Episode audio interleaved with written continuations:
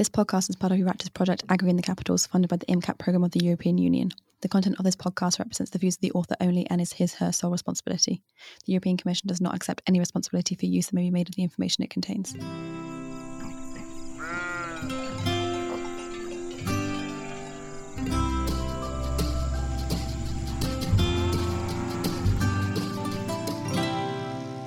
Hello and welcome to a special edition of the Euractiv Agri-Food podcast on knowledge sharing in the agricultural sector.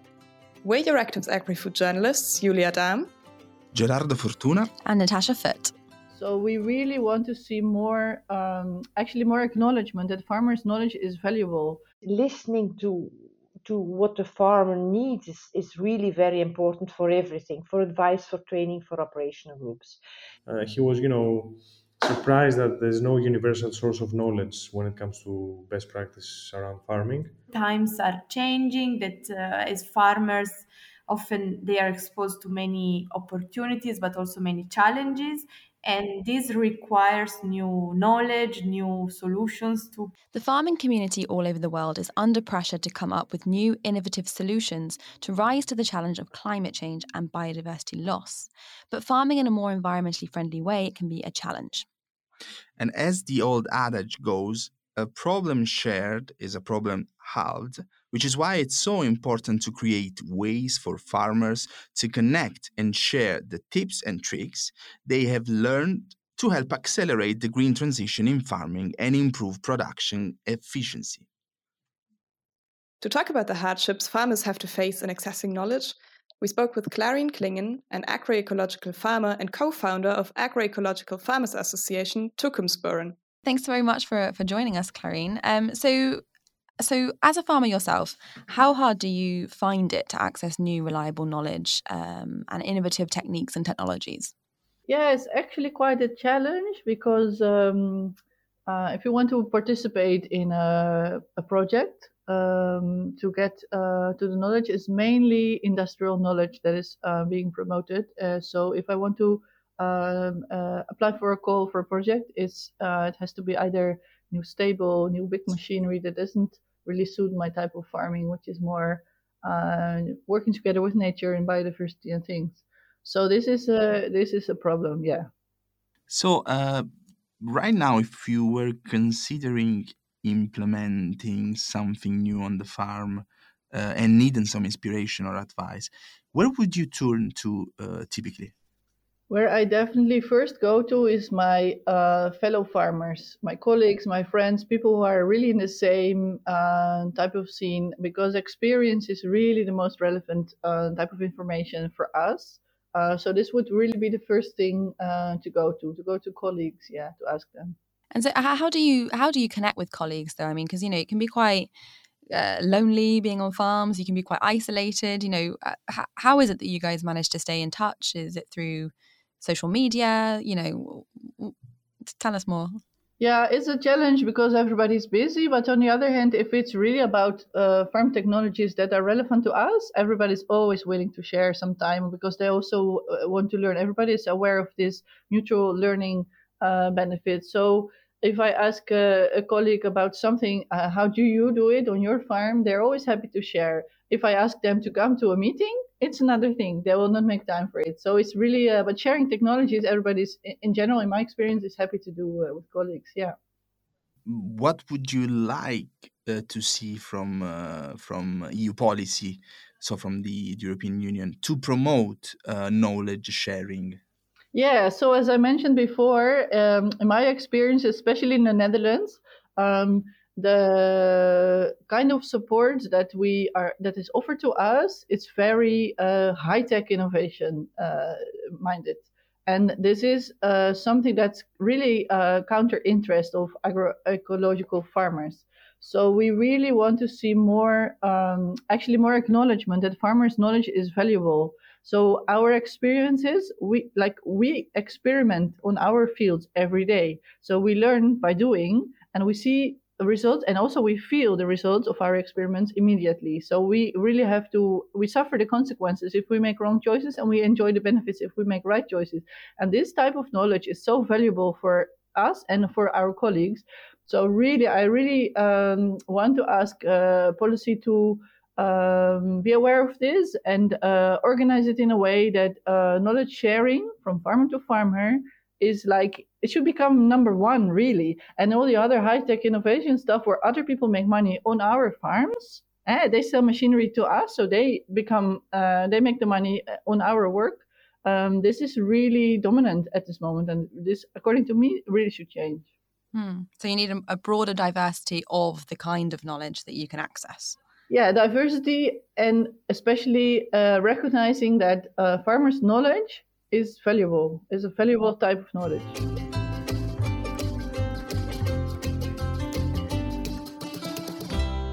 So what kind of projects already exist to help farmers connect and share knowledge? Well one innovative project that has cropped up in the eu is the eu farm book. We spoke with alice minichini project officer at the eu's young farmers association to hear more about this new product developed under Eureka, which is a Horizon 2020 project. So, Alice, you uh, you had an experience in the pilot program of this uh, EU Farming project. Could you tell us a bit more about uh, this project and what was your uh, experience? We started the project from a very practical concern.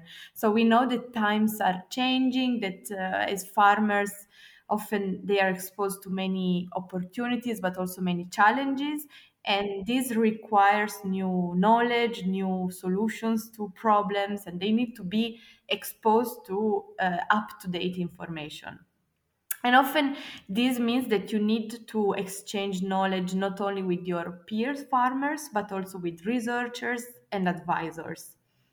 And so we we ask ourselves the question how can we help farmers in this? Where can farmers access to up to date knowledge uh, in an easy way and so we actually it's how eureka started to test a very big idea to bring together and organize all practical knowledge from previous uh, research and innovation projects in agriculture and put it together in one platform as much user friendly as possible and accessible to farmers, foresters, and advisors. And uh, that's how our journey started. The pilot of the project involved 21 partners from 15 countries, coordinated by the University of Ghent in Belgium. These partners include universities, research centres, but also farmers. The website is very easy uh, to access. Uh, it's uh, available in 14 languages, and you can find knowledge based on six categories uh, like forestry, crop farming, environment, uh, society, livestock, uh, economics. And for each, you can search for a type of knowledge you, you are curious about. Um, and inside, you find this database of knowledge of what we call knowledge objects, meaning knowledge outputs from the research and innovation projects in agriculture. And I mean, in practical terms, it means practice abstracts, technical reports, videos, podcasts, infographics. And the public can uh, download the knowledge object and can also comment on it in, in the language, and then the comment will be automatically translated. If they don't find what they're looking for, farmers can also launch a thread of their own to connect with other people interested in the same area. So it's an interactive and dynamic platform. So, what's the feedback so far? Overall, they found the concept of the farm book very relevant to their work. They declared that they would use the pla- platform because they find it as an easy to use uh, uh, platform and place to find ideas for new projects and to exchange. Actually they really like this interactive part of the of the platform uh, the possibility to comment and exchange and interact uh, using the thread function. And then they also raised some uh, interesting critical points that i mean for us that we work designing the platform are very very important. And they are food for thought. And for example they ask question on um, how we check for the quality of the knowledge outputs and the means of verification. Uh, if we want to develop an app uh, they ask question related to the translation. For me it was really great to see such an interest and interaction from the young farmers who are a very important uh, user of, uh, of this platform uh, on the project. And I mean, it's really satisfactory, especially after a, um, an intense work of two years. The team are now applying for funding for a seven year follow up project starting in June this year and ending May 2029 to expand on the work done so far uh, to, and to include new partners to reach more European farmers. Another option available to farmers is Wikifarmer, the Wikipedia of farming. And this is an open access platform which offers how to articles to farmers all around the world in 16 different languages. So, what inspired the creation of Wikifarmer? Well, here's what the CEO, Ilias Sousis, had to say.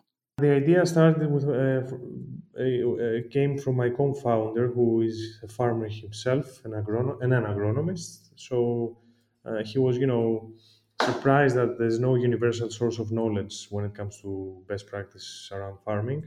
So he started writing most of the content and editing the content.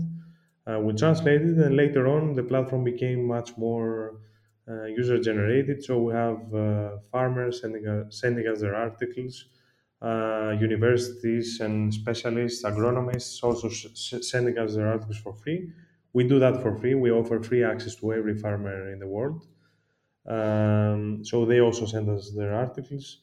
And the main goal, as you said, is share the knowledge of farmers and experts uh, in regards to you know producing and cultivating their fields in the best uh, possible way when it comes to environment and when it comes to also uh, the yield that the farmers can get. We did a lot of research uh, in you know more emerging markets, let's say, even in Greece and we found out that most farmers still grow their fields uh, based on the advice, the experience uh, of their ancestors, and not in um, the best uh, or in the recommended way by you know more agronomists or scientists, etc. So this is how the idea idea came, and the truth is, once we launched it, we we you know we got flooded by questions, uh, messages our website immediately got a lot of traffic. Um, so the feedback was very positive. So we understood that there's a great need for that. 12 million farmers from all over the world, from South America to the Middle East, have already visited the platform.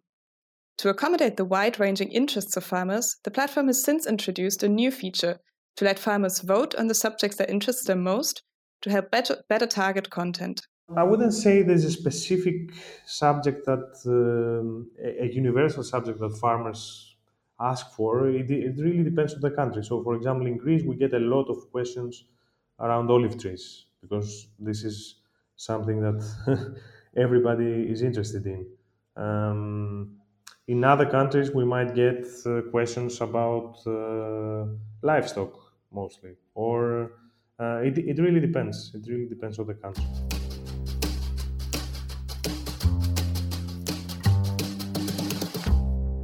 So, what is the EU doing to help farmers share knowledge? We spoke with a policymaker who's dealing with the issue on a daily basis. I'm Inge van Oost. I work uh, in DG Agri in the unit uh, responsible for the European Innovation Partnership and the networking. And we are also responsible for the agricultural knowledge and innovation system. The Commission has a long history in facilitating knowledge sharing, but their approach has changed recently.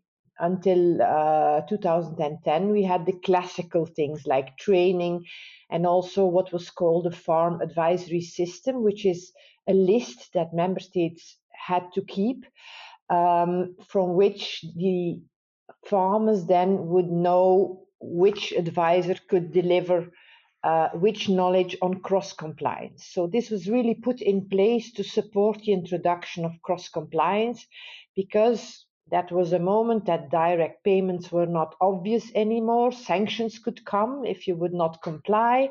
And uh, the Commission then wanted to put something in place to help farmers uh, to understand better what to do. In other words, the Commission has switched to a listening mode to better understand farmers' needs this listening mode and starting from the position from the farmer is extremely important to get afterwards your solutions into practice. That's what I said in the beginning. Um, advice is advice, And what you really need is to convince the farmer. And if you start from stepping in his shoes and understanding what are his problems, which are often also sustainability problems. According to Inge, this listening mode has led to a different relationship between farmers and researchers. It's more difficult for researchers to understand what is farming, and that's why we needed to set up new systems to co create, to work together uh, for solutions for the challenges that we face, in particular now with the Green Deal. We have plenty of challenges. They were already there earlier. But we, we work now with a more interactive uh, model. And uh, this works much better to convince farmers uh, to take up knowledge because they are involved, they can express their doubts, their views, their practical context that maybe researchers or, or uh, would not have. So, how does Inge see this new interaction between farmers and researchers will work on the ground? In many research projects, it's the researcher who dominates, and farmers are just uh, not happy with this attitude. They also want to, they are entrepreneurs, they also have ideas. Uh, to give you an example, in, in an Irish uh, operational group, uh, a very big one, uh, 25 million euro, they were trying to protect uh, the habitat of a raptor, the hen harrier.